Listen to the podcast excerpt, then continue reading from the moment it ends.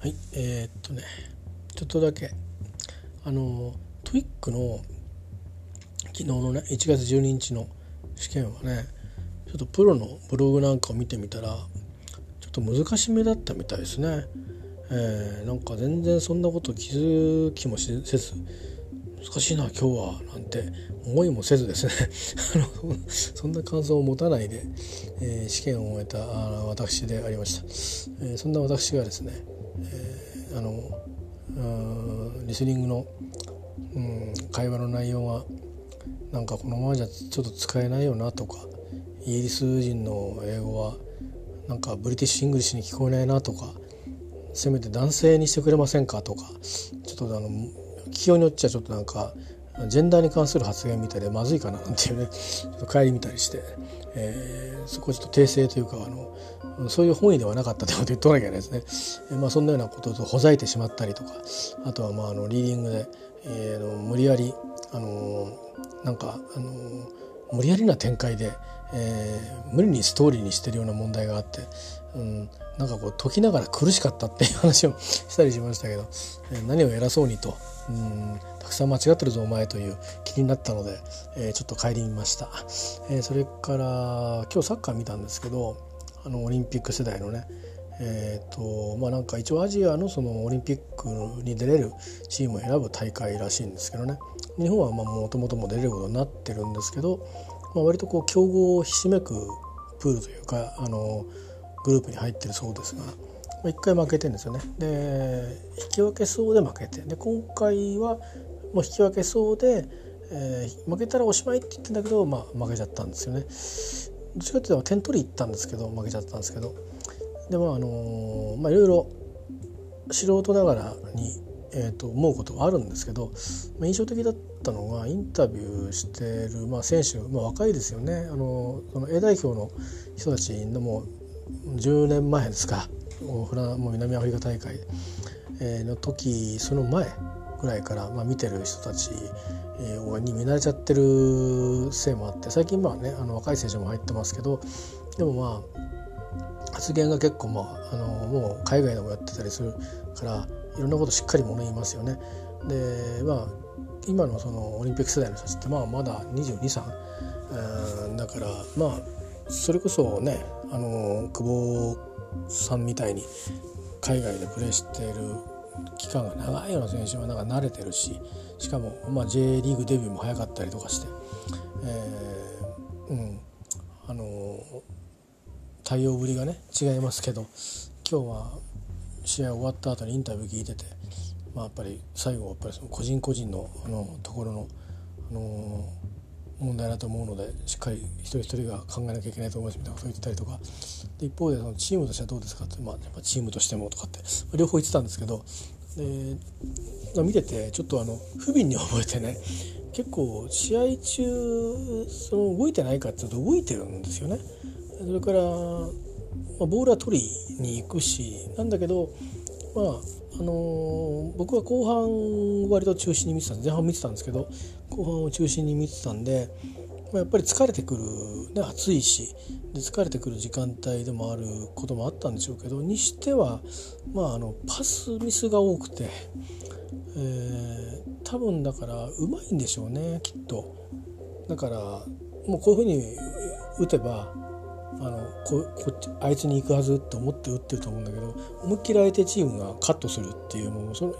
多分だからそういうふうに見て出すみたいなことじゃなくても大体分かってるつもりで打つっていうふうにしてというとかもブレてるんですね。っていうあたりとかだあれ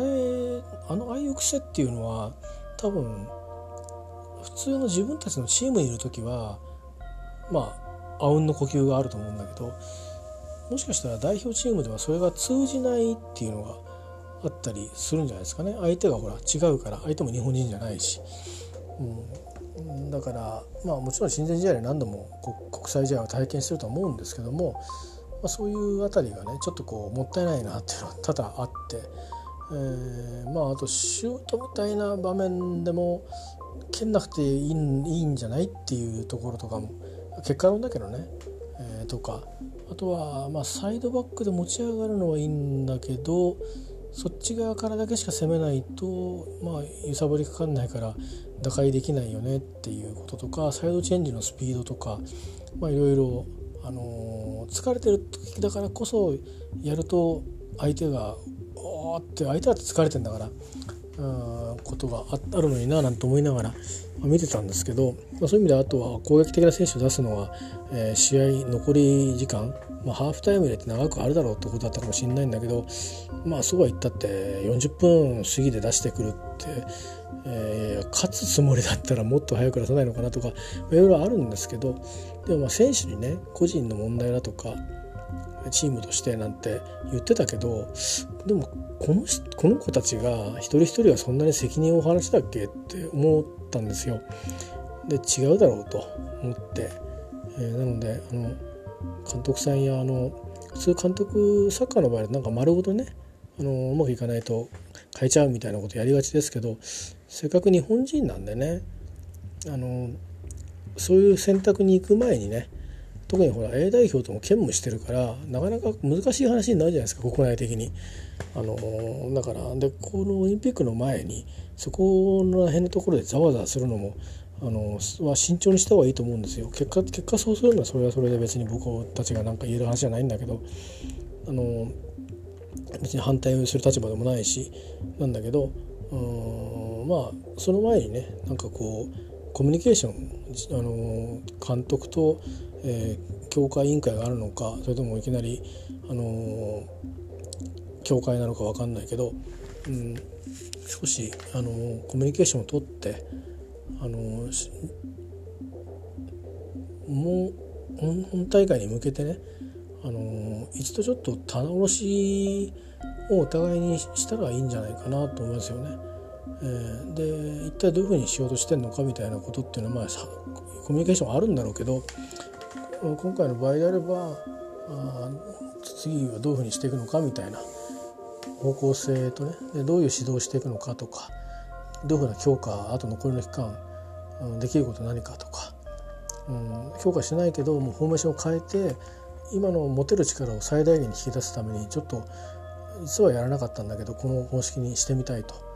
で試してみたいということでね試す機会があるのかどうかちょっと分かんないんですけど。うんまあ、だからそういうことも含めてですよね、あのちょっと整理をしてほしいななんて思って見てました。えー、少なくともあの優秀な選手個々個々の一人一人の力はレベルが高いと思うんですね見ててね。ただなんか機能してない感じがしてそれぞれ一人一人が孤立してる感じがあのあったりあとはそのスピード感あそのそこのタイミングでそのスピード感だじゃ違うよねっていうのは多分本人たちもなんか違和感持ちながらやってると思うんですよ。これでいいのかなと思いながらだそういうところをあの明確にいいとか悪いとか言ってあのしっかりとこのいわゆるコントロールをあのされてる状態にしないといけないと思うんでまあそれやっぱり取っかかりは監督がね言わないとダメだと思うしで監督の考えてることと教会なり何なりが考えてることがあの近いかどうかっていうのもあるしでそれを選手たちに実際にやる遂行するとこまで落とし込んでで理解できるのかできる本当に実行できるのかどうかっていうことも含めて話し合う必要もあるかもしれないですね選手たち同士が。だからまあそういうこともあって、えー、ちょっとあれですねまず大人たち動いてほしいなと思いました。彼らが責任感じるのはこれでやろうと決めてやろうと思ったことをできなかった時には将来への自分のねあのもっともっと伸ばさなきゃいけないっていう次日本代表になる世代ですからね。いうふうに収穫そういうふうな課題収穫を持ってもらえばいいんであって、えー、別にこの1回のオリンピックで失敗したからどうこうって話じゃないんですけどただそのトライしがいのあるあの、